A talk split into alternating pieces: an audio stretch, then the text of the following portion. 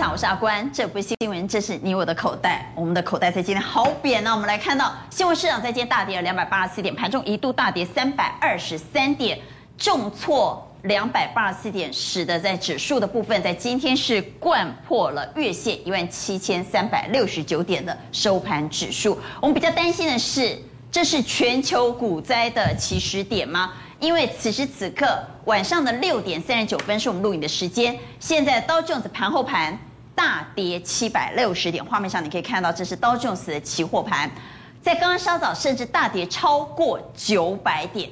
不只是美国道琼斯，我们来看一下，在今天全球股市可以说是一片绿油油，包括日经、港股、韩股、陆股是全面下跌。全球股灾来临了嘛？刚刚来介绍来节目现场的来宾，财经所助理教授谢晨彦，阿关好，大家好；资深分析师王荣旭，大家好；万宝投顾总监蔡明章，大家好；财经系助理教授朱月忠老师，大家好；金融培训协会理事长林昌兴，阿关后打开后；资深分析师谢宗林，尊敬好，大家好。好，节目开始，我要带你来关心的是，在今天，特别是外资在今天大卖，卖超了三百零九亿，台股大逃杀。回测半年线，因为在今天月线破了，就要往下看半年线了。外资到货三百零九亿，三大法人在今天卖超三百八十六点七八亿。我们都会来告诉您，为什么现在大家非常担心会出现全球股灾，真正的利空是什么？而这样的利空有没有可能持续冲击股市呢？好，我们先请昌鑫带我们来看到底外资大到货卖了什么，好不好？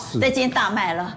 超过三百亿，来长荣航空、华航航空股在今天重挫达到跌停板，两档个股分别卖了四万六千张、四万五千张。对，海运的长荣也卖了，卖了两万七千张，其他包括了华新丽华、开发金、国泰金、阳明、台新金、元大金和联电。所以今天我们看到外资卖超的重心呢，其实如果说跟 COVID-19 有关，其实我觉得不无道理哦。之前我们说复苏的行情嘛，但是今天有一半是卖航运哦，航空跟航海通通都卖。第二个是卖金融，那金融是怎么样？之前说哇，有可能会提前加息，对金融股有利。但是这一波呢，他们把买上来的金融跟买上来的这个航空航运哦，通通都卖。我觉得特别要留意的就是说，我们昨天提到华航第一天有买转卖，可是今天是继续卖。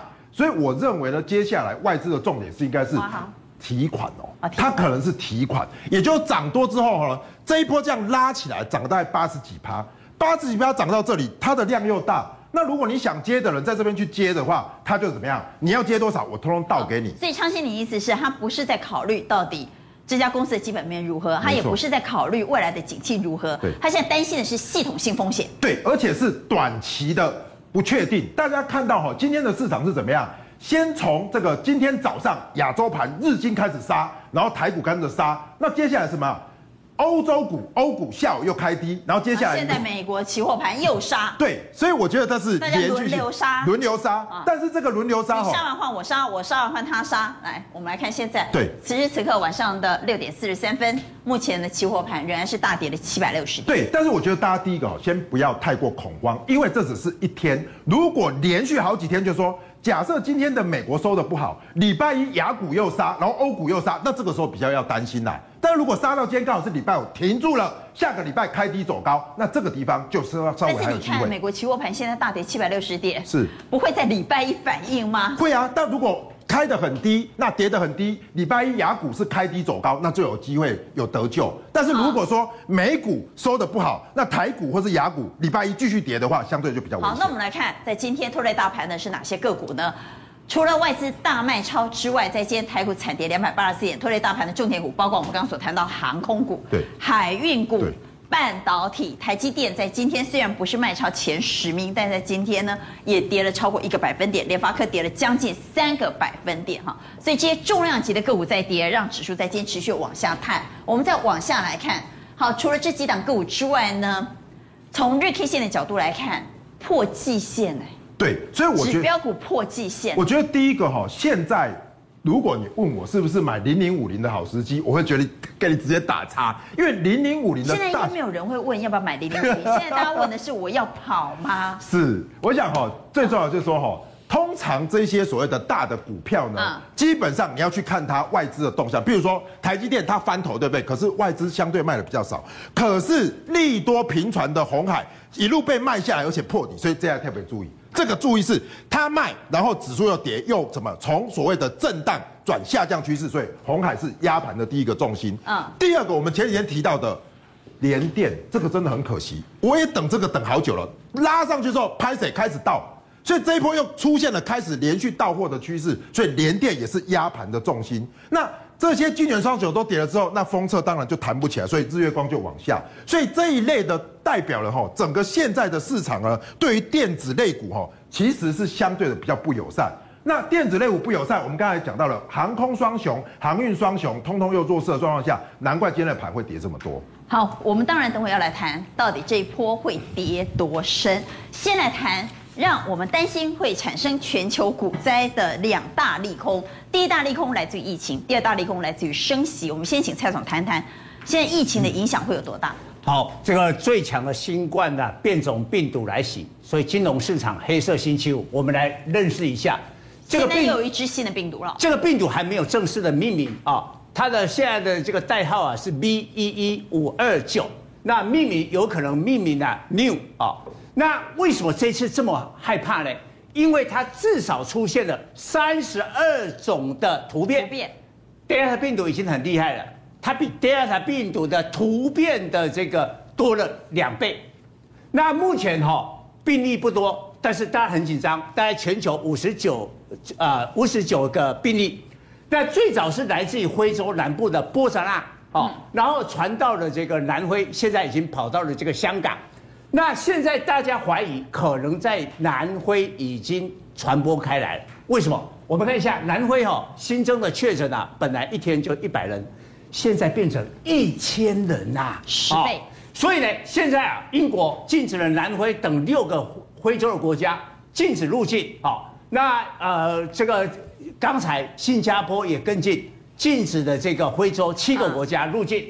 那日本是说要加强啊这个检疫。台湾的话是说，从南非来，我要集中检疫哦，所以大家都啊开始注意了。而且现在欧洲的疫情持续的升高，疫情风暴一直在扩大。对，但是我们来讲一下哈，这个哈，我们说这个病毒呢怎么来的哦？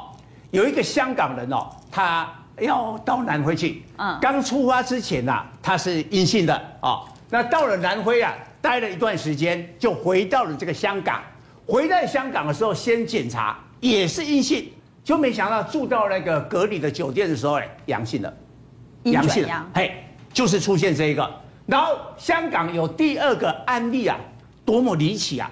他是什么呀？跟第一个病例啊同一个隔离的酒店，然后住在对面的房间，但不晓得他们有没有直接的接触了哦。但是那个也确诊了哦，所以有人就讲说，这个是不是透过空气的这个传播？好，那我们回到盘面哈，蔡总。我们为什么这么担心呢？我们为什么担心它有可能变成全球股灾呢？因为还记得上一波吧，哈，我们看到刚刚也看到日本、香港、大陆、韩股，包括美股，通通跌，不是只有我们跌，欧洲也在跌，亚洲在跌，全球都在跌，因为大家对疫情确实非常担心。我们来看上一波，我们来看台股日 K 线，好，我们来看上一波，上一波跌两千点，对，在五月中旬哦。所以今年最多的不是一八零三四到一六一六二哦，这跌一千八百点。所以最大的今年的这一波，这一波哦，从万七直接下到了一五一五九哦，这个地方就是英国变种的这个病毒株，所以造成了台湾大规模的疫情啊。所以这一段我告诉你哦，对不对？光这两天哦，你看这两天啊，每天是跌六百多点哦。不过现在不用那么那么担忧，是说因为那时候。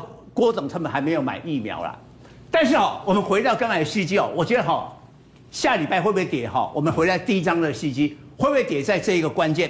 今天 WHO 会召开特别的会议哦，把这个新的 New 的这个病毒株啊分类，需要关注的变种就会有社区的传播哦。那假如需要担忧的变种的话呢，疫苗可能就无效。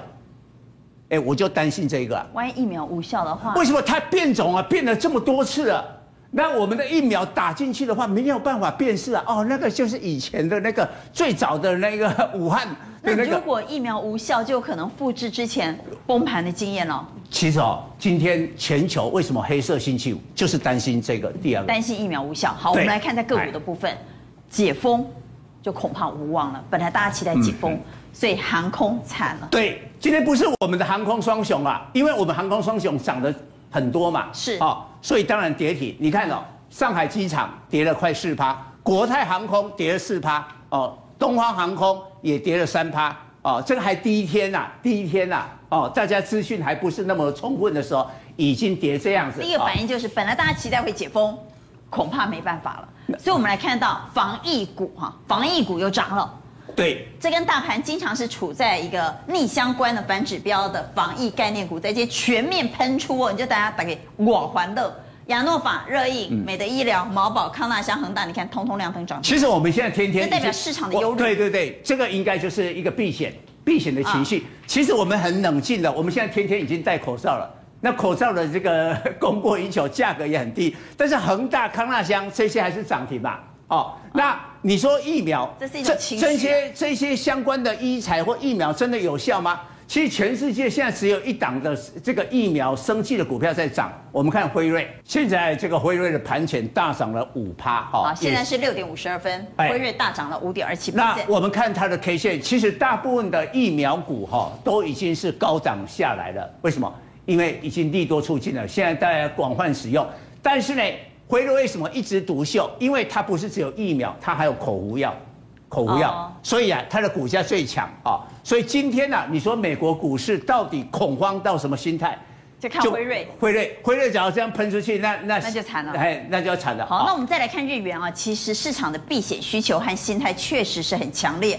日元最近很强势，哎。对，今天日元哈强劲的升值了这个一趴。这也导致了日本股市今天的大跌啦，大跌两趴，因为它怕这个出口受到这个日元升值的影响。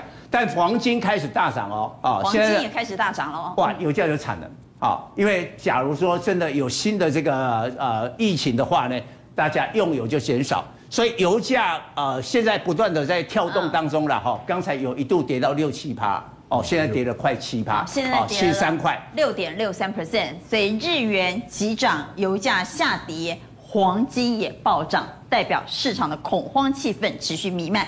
担心什么呢？担心这个不确定的因素，到底新的变种病毒哇恐怖，整个疫情风暴还会再来吗？这是第一个我们所担心的大利空。第二大利空是联准会不是说鸽派吗？想不到传出要提前升息啊。好，那。鸽派鹰派不是他们用嘴巴说的，要要具体的数据嘛？啊、因为现在传言说，美国十一月听清楚哦，十一月还没有过完哦，传言十一月的 CPI 会更高。哎，十月份已经告诉你是三十一年来新高，告诉你十一月还要更高，所以现在高盛他们就认为说，美国有可能要加快让 QE 退场，目的就是为了要提前升息哦。好，那而且哦，高盛就讲得很具体哦，跟你说，原本告诉你每个月退减少一百五十亿，现在从明年一月起可以一口气要增加一倍，变成减少三百亿，然后三月就完全退场。大家跟你想说啊，这高盛说啊，不遵守嘛。好，来我们看两个数据哦。第一个，我们先看到，好，刚刚我们在图表旁边有看到什么东西？美国十年期公债跟两年期公债的殖利率，大家也看到最右边的地方，公债殖利率突然大跌。哎，两天前美国十年期公债殖利率来到将近一点七，现在剩一点五出头而已。公债殖利率跟价格是一个反向关系嘛，所以殖利率大跌不就告诉你价格是大涨的？哎。大涨不就是代表我恐慌，所以我要去买债券避险？债券比较安全。对，债券比较避险，安全嘛。所以这是第一个指标。第二个，我们再看到就是升息的几率。好，我们我们常常讲升息时间点可能会提前哦。对，我们再仔细看到，这是美国 CME 的利期货交易所的预估的升息几率哦。我们给大家对比两个数字，一个是五月份跟六月份。重点是看到六月份哦，哈，你看这个图表里面有两个颜色，最左边那个有我有比较浅蓝色的网状的，它指的是现在的利率水准。可是右边呢，接下来是告诉你升一码、两码、三码等等的水准。所以也就说最左边的，你看到五月份的时候，告诉你怎么样，基本上升不升息的几率还是超过一半的。可是你再看到六月，六月已经改升不认为还不会升息的只剩二十几趴而已哦。换句话说，认为会升息的已经高达。达七成多，这个数字就在前几天的时候还都告诉你说，六月份大概都还不会升息，所以从这两个指标告诉你，哎，这个高盛说的不是说说而已。我们来看市场的心态已经转变了，在五月份，我们来看这个图表，五月份的时候认为利率维持不动，也就是不会升息的，仍然高达五十三点四 percent，但是短短不到几天，到六月份。只剩下二十五趴的人认为利率不会那么快升息，不会动，所以市场的心态已经改变了。没有错，所以呢，我们刚刚要注意到的，当然疫情到底会怎么发展，还是一个很大的变数。可是这件事情，如果真的又在这时候告诉你，我要大幅度的开始做做比较紧缩的政策的话，啊、那市场真的有可能又会有另外一波的震荡出现。好，我们请富空帮我们敲恐慌指数，恐慌指数在此时此刻暴涨了四十 percent。大涨了三十九点三四趴，代表整个恐慌心态持续升高。这样的情况之下，我们要先来投票，我们该怎么办？面对全球股灾有可能会来，面对系统性风险的不确定因素，我要不要先卖股票？请举牌，认为要先卖股票的给圈，请举牌。要不要先跑？一二三，五票都说先跑一趟。朱老师，你在啊？我当我的观念其实不是说一定要跑步，我觉得下礼拜一看美股比较准，因为现在美国在感恩节假期，所以市场资讯不是那么清楚。可是到下礼拜一美股真正的资讯出来之后，是意思是再观察一下。对，我的意思是指下礼拜一的美股的反应其实非常重要。好，来，所以再决定。好，龙旭，龙旭是认为还是先解码为宜。对，好，因为啊，这个股市哈今天是全部都跌，那全部都跌的情况之下，就是说它。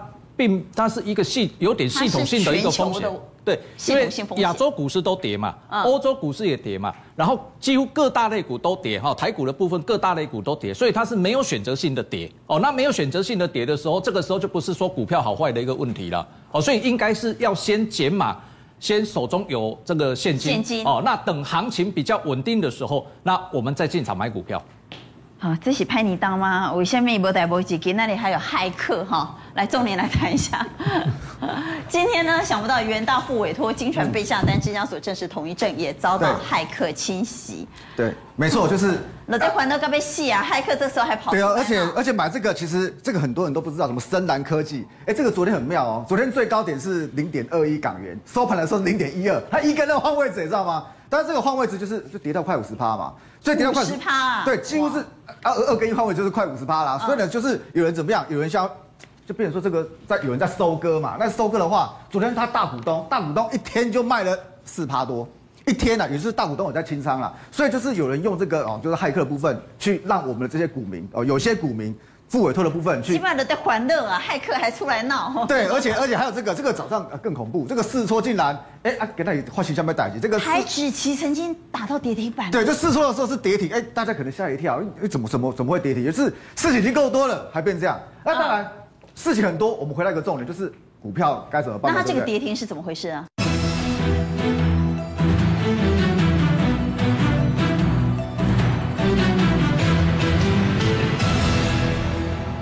跌停哦，其实就是应该是有人知道说今天可能会那个变种病毒要出来了，就变种病毒的消息。因为其实一开始开盘的时候，大家可能还搞不清楚哦，但是九点半全部都知道为什么？因为防疫股就涨停了吧？大家公司变种病毒啊，开始啊。我们来看，那么个股的部分呢？掼破月线，融资套牢怎么办？其实我在节目上我只跟大家强调一个风控的重点，就是破月线你要出。为什么？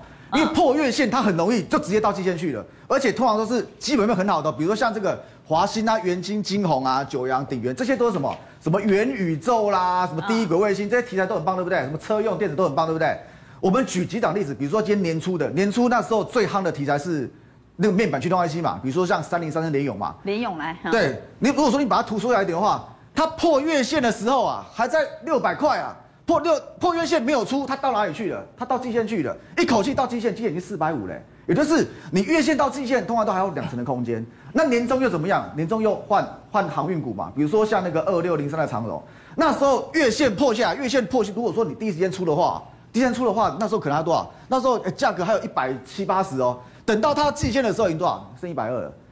又多两层，也就是月线跟季线通常都还有什么？还有两层左右的空间。那如果说你是融资买的，那融资买的不就怎么样啊？不就不就要面临断头了吗？甚至像最近的，比如说像那个八八二五的鹏程，第三道半年，对不对？啊，月线破了到哪里去？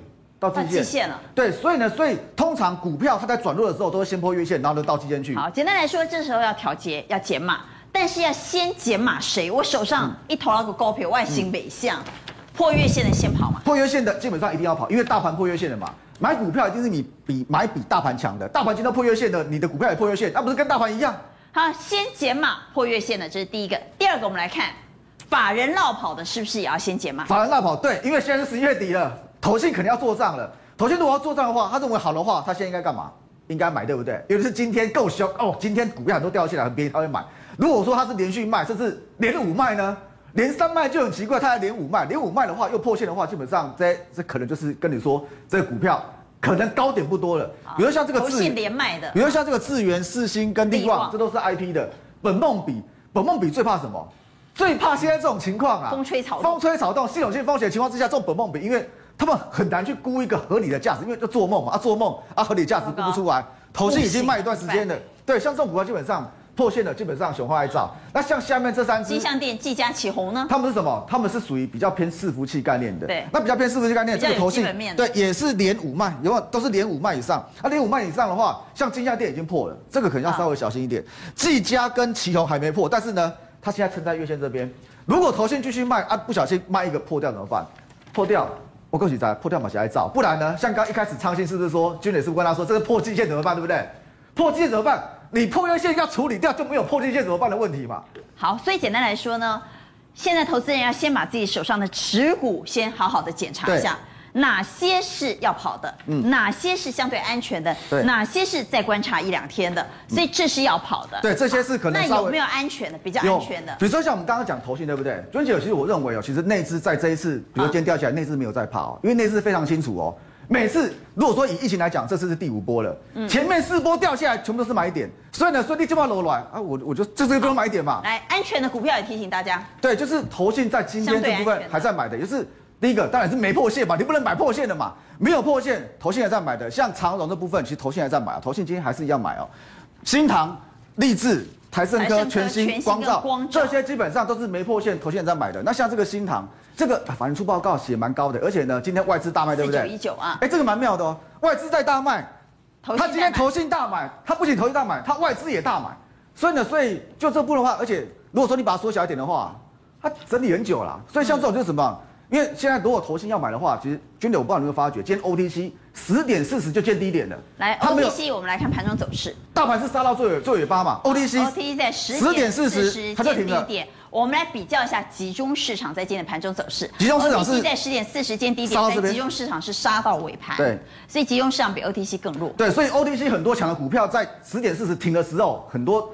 有题材的，基本上它就开始拉下影线了。所以像这种股票，当然我知道礼拜一相对安全，礼拜一可能还会开低。那像我刚刚讲那些，就投信有在买的没破线的，你现在礼拜一不敢买没关系，但是呢，你列入至少你不要乱杀。你列入自选股，如果说大盘一回稳，他们开始往上拉的话，你要干嘛？你要第一第一时间跳进去啊，因为大盘轻轻弹，像这种逆势的个股，通常都会个股一片天。好，来荣旭也帮我们来看，这个时候哪些股票要小心。好，除了这个投信之外，哈，外资也相当重要。因为我们要看外资，如果连续大卖的，那么爱注意。对，因为外资今天是大卖，但是其实真正的外资它都卖大型股，因为它是要调节台股的权重嘛。那但是呢，如果它针对比较中型的一个股票、中小型的股票，它的一个买卖，这里面可能就是主力啦，主力成分啦。那主力它其实也是要做绩效，年底它该抢回的红包它也不能少啊。所以有一些股票，如果说外资它是连续卖，或者是外资连续买，尤其是像是今天这种盘。外资卖这么多，他还是继续买超，而这个这个股票你就可以留意了，不见得说马上买，但是这个很可能就下一波行情再起来会涨的股票嘛。所以上面这三档是外资连续卖的，对，这上面下面是外资连续买的。那外上面这几档我观察哈，它它外资卖，如果说只卖族群一档股票，那就算了，那可能是单独个股的问题。但是它如果是整个族群，它都有在做调节，你就要小心是不是外资真的看坏这一个族群啊？你比如说像是蓝帽，蓝帽它做什么封测啊？你看这卖多少，一路卖，这下面是蓝绿色的，这一路卖。除了这个之外，三二六四的新权，导播也帮我们放出来哦。那这个新权哦，外资换成外外资，外资也是哦偏空哦，在做操作。这个投信也在卖，啊，外资投信都在卖。群外资都看坏。对，三七一一的日月光也是这样啊。那为什么会是这样呢？因为风车现在开始进入淡季了哦，所以像蓝帽它已经。营收连续三个月哦，这个下滑了。日月光最好的也营收也是下滑一个月了。再来像台华这个就航，今天航空跟海这个海运通通都跌，然后那你看了，这外资今天也调节了啊，但是不是只有调节一天而已啦，呃，已经调节一段时间了。那中吼这个哦，钢铁股哦，最近有反弹，但是哦，你看到这个外资哦，很怪啊。它只有买两天哦，又又倒出来，这个有点就是说做短线的一个操作而已啦，哈。那再来的话，下面下面是下面是外资有买的。那台光电它最主要是什么？哦，台光电今天今天还收收高收收涨啊，哈。嗯。那这两档股票，我认为台光电跟同欣电这个是叠石种子的概念啦，好，因为他们两个大家都知道业业业绩很好啊，台光电明年 EPS 可能赚到二十三块啊。两百多块，本利比很低嘛，哦，那所以这种股票叠石种子的股票，外资继续买超。再来合一生技股啊，上个礼拜我就讲过啊，那这个礼拜刚刚好又遇到这个呃所谓的这个变种病毒，那所以资金的部分就跑到生技股来做避险。但是大家讲啊，那这个变种病毒哦，跟合一有没有什么关系？哎，还真的有点关系，因为合一它现在有一款新药叫 SNS 的这个八一二，这个目前在。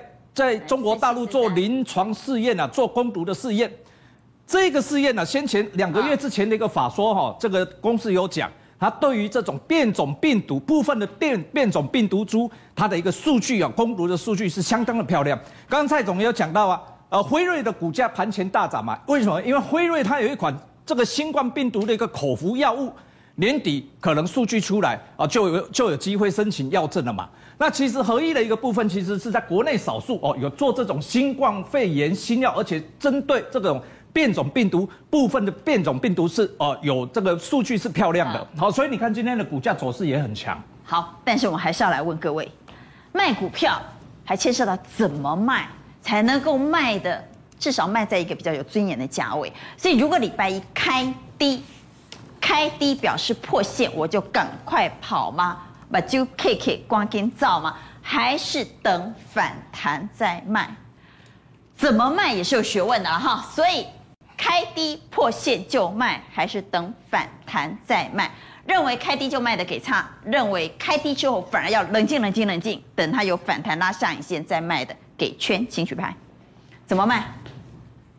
哎呀，大家都说，要是礼拜一开低的话，先不要冲动了哈。看起来是一二三四五票是开低，不要太冲动哈。那有一票是放中间的，容旭为什么放中间？原因哈在于每个人的持股状况不一样。好，那啊，如果你持股哈比较多的，比如说你持股满档八成的，那个我认为不管你开高或或开低，你都先先减码一些啊，因为。你你你如果说手中的一个持股其实已经降下来了，我认为就是说下个星期一的时候你就不一定要再卖了，因为下个星期一再跌的时候会跌到哪里？跌到哦回撤到季线跟半年线，季线跟半年线大概目前是在一万七千两百点附近，好，也就是说下个礼拜再跌一点点，我们就担心一开盘就破了嘛。对，那如果是下个礼拜开盘就直接破，你你这个持股比重比较高的，龙没有降下来的，你当然该卖的时候就要卖嘛。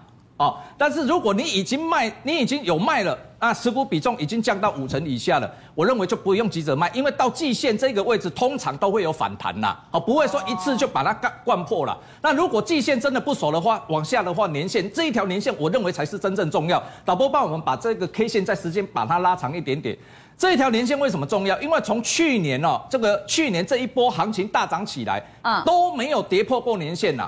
哦，所以如果年线跌破，在这个才是真正的大麻烦了。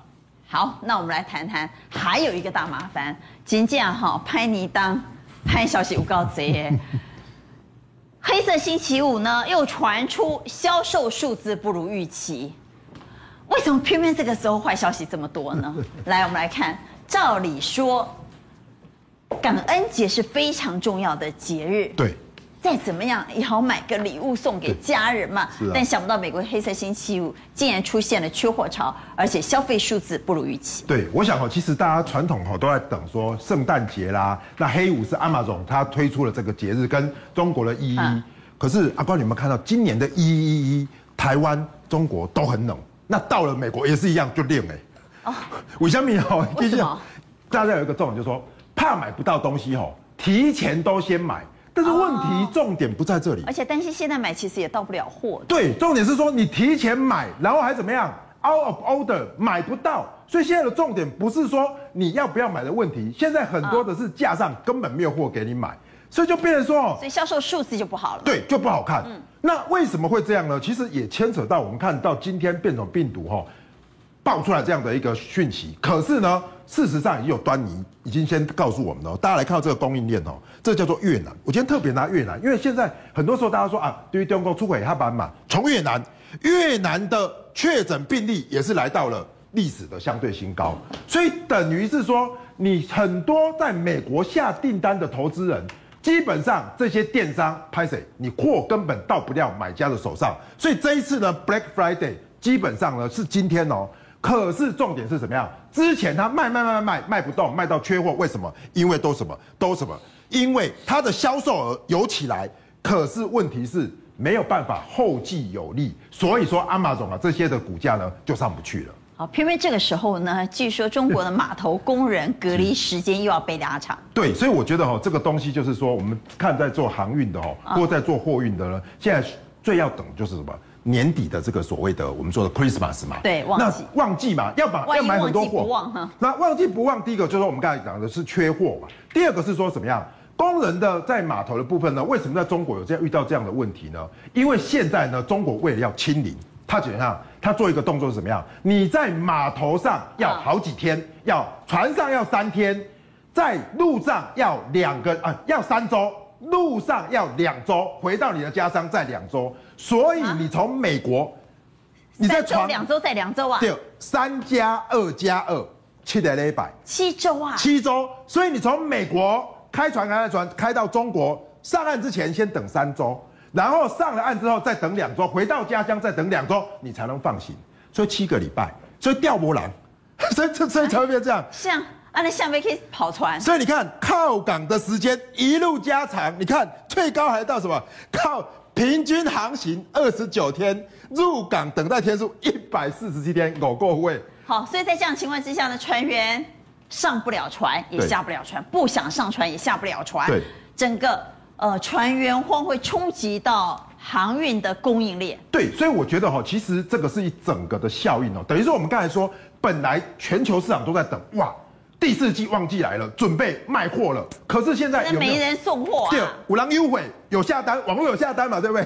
可是对不起哦，可能你光在等船的时间就等了五个月，或等了这个七个礼拜哦。还有一个重点就是说，大陆现在哈也很有趣哦，他为了哈清零，为了让数据好看哦，五 A 米加哦，他就怎么样，刻意的让它数字很美化。嗯，啊，这个美化的效用哦，大家来看这张图哦，其实哦，这个。全球的水域应该是都可以看到这个航线，所以大家看到哦，这航线从中国那一路到美国这边，事实上都看到这个线。可是呢，这几天被人家发现哦，全球的供应链很感到很奇怪哦。从中国看到这个一点一点，每一个点都是这个所谓的一条船哦。啊，开始它的什么数据？各位看到有没有？这中间是台湾，旁边是这个所谓的大陆的这些航线的这些所谓的船只，没去啊，查不到，不见了。为什么会消失？这是大陆说他们有个资法，有这个所谓的船只的个资法，不要让所有全球的人去查到，所以怎么样就下架了。所以你看不到这个东西。那这样一旦下架之后，我其实就搞不清楚，对船到底现在开到哪里，还要隔多久我能够拿到货？没有错啊，关公就没办法追踪啦。所以刚好哪中穷，我是买家，或者说我是下单的人，你会不会去刷你的手机货到哪里了嘛？是啊，对不对？那船到哪里了？那现在如果我是大客户，我订了一整艘船的货物，对不起，现在就查不到。因此在这样的过程中呢，我认为呢，对于航运、航空等等呢，再加上所谓现在的变种病毒，就会有这样的影响。好，那我们来看华航波段涨太多了，对，长荣波段涨比较少，但不管是华航还是长荣，这件都跌了。对，所以这边哈，我今天就要用陆海空的效应哦，来跟大家分析啊，就是说，事实上哈，阿关德老师问嘛，好说啊，这边到底要不要跑？我一样，我们昨天的这个告诉大家的东东西就是机器的问题啊，也就是说涨很多你才进去买的人，那你这个时候一定要特别小心哦。这种涨多的回档修正，相对的呢可能就会比较大。那所以各位可以看到，华航的波段，我从十月我都从十月中哦，不是从今年的一月哦，十月中胖已经涨了九十三趴，那这两天回了将近十几趴，快二十趴，多不多？其实不多哎。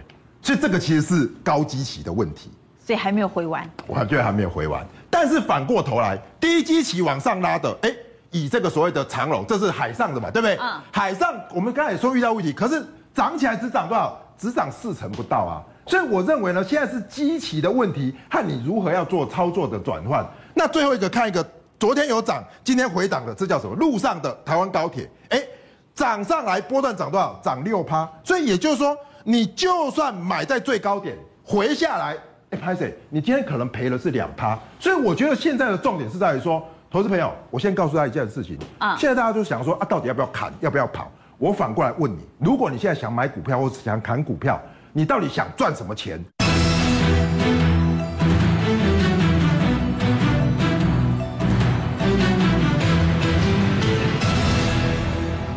如果你想赚的是趋势的钱，拍谢现在的趋势是往下。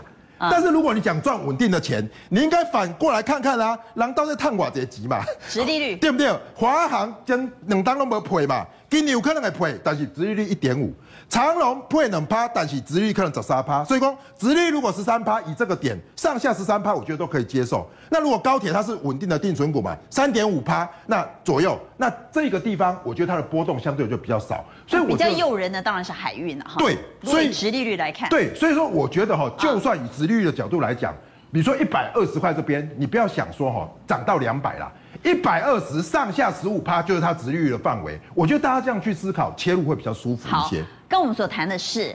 个股股价到底涨多还是涨少？对，好，那我们从另外一个角度来谈。对，那如果在技术面上它出现破底的呢？那这边呢，其实大家要特别留意哦，因为整个盘面呢是属于弱势的状态，所以权值股呢会开始轮动轮跌。比如说我们看到水泥，当然亚尼是有消息嘛，对不对？可是如果你去看哦，远东集团被远东集团被，可是台泥没有被罚钱嘛？问题是外资也在卖啊。台泥也是五大绿色企业。对啊，赶快啊！因为中信集团对吧？所以说中信集团也在跌嘛，所以这两个你看水泥它怎么样？它是一路往下。那就刚才中人讲的，如果整个破线越拉越开的时候，如果你不走，它会怎么样？拉开你的成本线，你到时候就走不了。所以我觉得特别留意。那塑化股，我觉得要特别留意是油价。油价在今天跌了六趴到七趴，也就是说南亚今天哦，外资一路买，今天第一天卖超。我觉得这个地方呢，如果你短线能够跑就跑。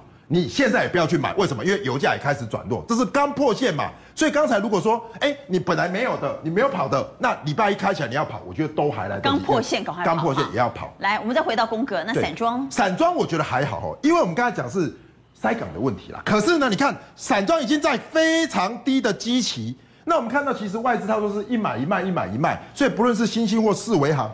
或者是说这些长龙，我认为呢，航运类的呢，相对低基期的呢，就不用快速的去做调节。好，我们再来谈，真的是祸不单行哈，还有另外一个坏消息，除了这一次的感恩节黑色星期五销售不如预期之外呢，中国要大幅度缩减电动车的补贴。中国电动车的补贴缩水在即，特斯拉要冲年底九十万辆的目标，真的冲得到吗？他是不是要赶快趁现在还有补贴的时候，赶紧冲冲冲？我们不知道。但是缩水补贴会让其他的电动车厂在毛利的部分大幅压缩，有没有办法透过涨价来转价？这就不无疑虑了。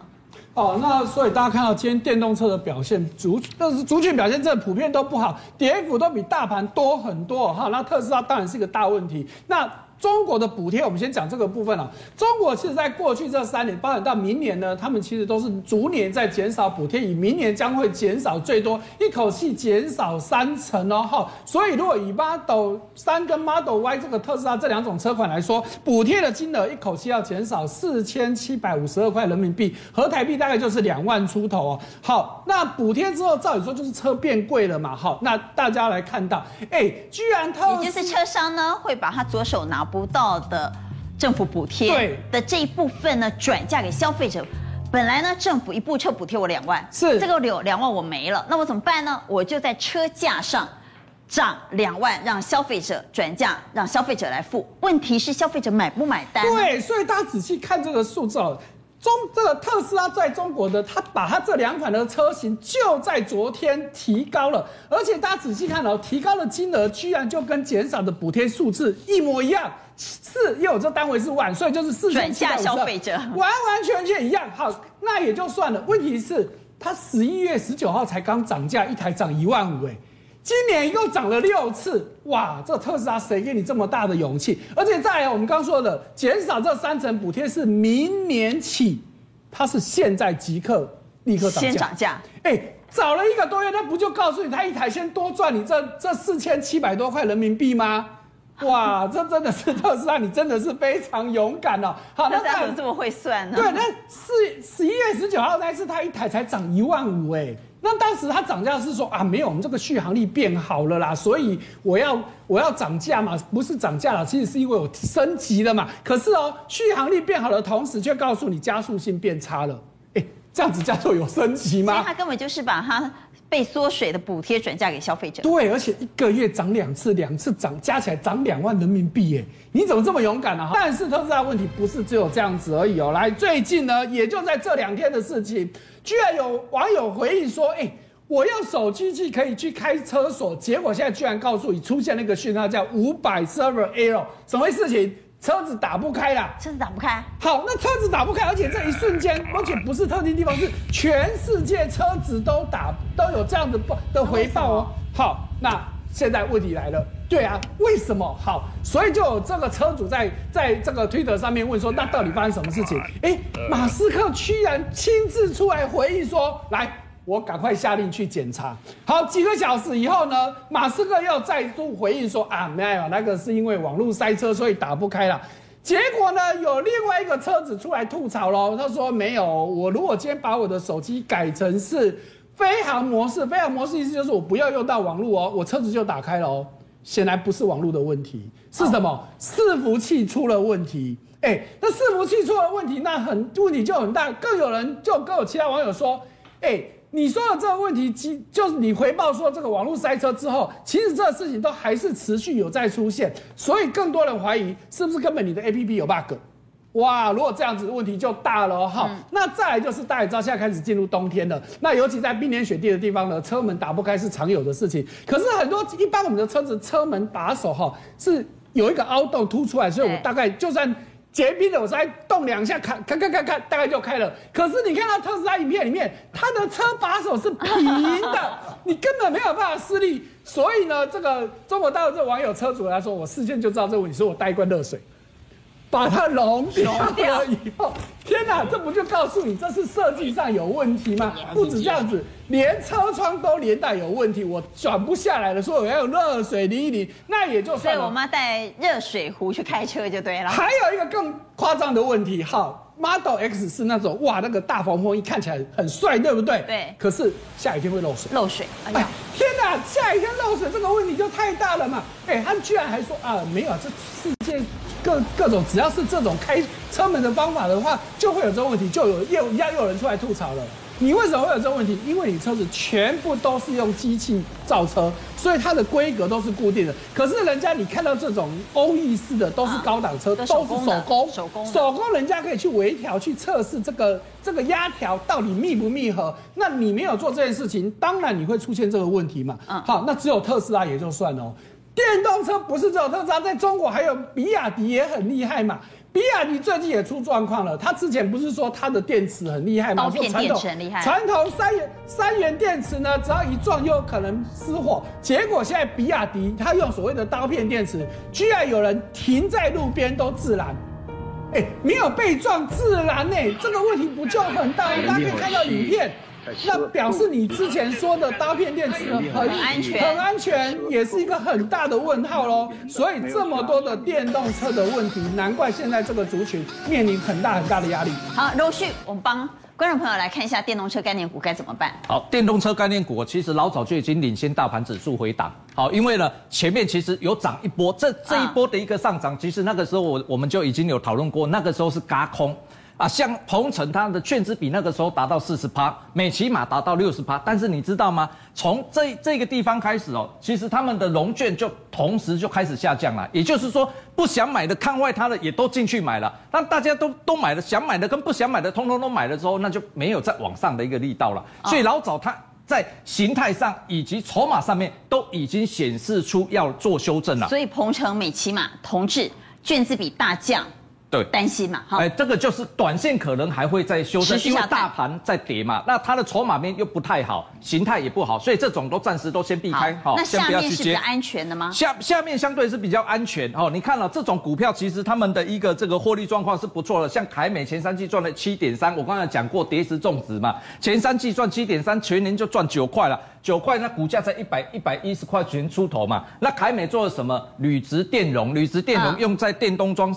那这个充电桩上面嘛，而且传出来好像是要做涨价的一个动作，所以你看今天大盘跌，哎，它还穿波段高点加用啊。哦，那宜利电它有一个特殊的一个产品啊，哦，叫做这个 AR 的这种哦，这个抬抬头显示器啊。哦，那这种今天也是，哎，今天也是，大盘下跌，竟然还亮灯涨停，这种也是大涨，但是这种欢乐的，坦白讲，这种股票都是比较少数。目前来看的话，大部分的电动车的股票都是呈现整理，都还是要小心一点。好，来陈彦帮我们来看。短线融资套牢的股票该怎么办？因为有很多个股是近期融资大增，那套牢了怎么办？对，如果我们仔细看这些，可能最近都跟元宇宙有一些关系哦。嗯，但我觉得元宇宙的议题已经炒得太热了哦。那你真实来看，比如说我讲宏达电，这些要，比如说宏达电，它根本没有赚钱。那像杨志跟建汉，它是转亏为盈。嗯，哦，那光磊跟鹏程本益比又太高。其实这六个里面真的对都是融资大增，你看融资都大增，跟着议题上来的。这里面大概只有中光电，它稍微本益比 OK，获利好一点。那融资在前面就有减少，所以整体来讲，你如果融资大增，本基本面没有跟上，然后也跌破这个线型的话，我觉得短线哦还还是要做调节。唯独可能中光电还可以稍微 hold 一下，但是如果也跟着破线，那就是我们讲系统性风险的时候。不好的啊、呃，好的也会被不好的拖累，也是要小心。好，刚刚您特别谈到了元宇宙哈，元宇宙载舟覆舟了哈，在大家很热的时候，做梦题材持续发烧。对。但现在大家担心系统风险的时候，这个梦很快就会破了。因为最近我觉得有点疯狂的是什么？挖点短的不收窄短，结果既然在这种房地产虚拟平台上，它 decentralized 就去中心化的土地的概念，对不对？嗯有人买了一百七十一平的土地，娟姐多少钱？你愿意买？虚拟的，你北塞去放牛嘛，北塞囤嘛，北塞。虚拟的我不会买。六千六百多万，一平将近四十万。不是六千六百多万什么币？台币，台币。六千六百多万，我去网络上买一个虚拟的土地，可以跟林俊杰做邻居，你不？干嘛跟林俊杰做邻居？哎，林俊杰就 他就买了。我要林俊杰真的买了，然后他就说：“哎，林俊杰做邻居，我去内湖五期买啊。”不是，我我举例错误了。他住在内湖五期。不是我我举错了，我说 跟娟姐做邻居，你不？我拿哇哇的金玻璃米啊，对吧？但但是，那你去南港买。对，其实就是这就是。你干嘛在网络上买？这就是一个疯狂，就是说元宇宙真的。这个无远佛界的想象，对不对？让你哦，现在已经过度疯狂。我觉得第一个就是过度疯狂。当然，现阶段有很多的应用啊，包括福斯在播这个这个这个呃比赛的时候，棒球比赛，哇，他们来看一下那个画面，看画面很精彩啊！你看好多球迷有没有？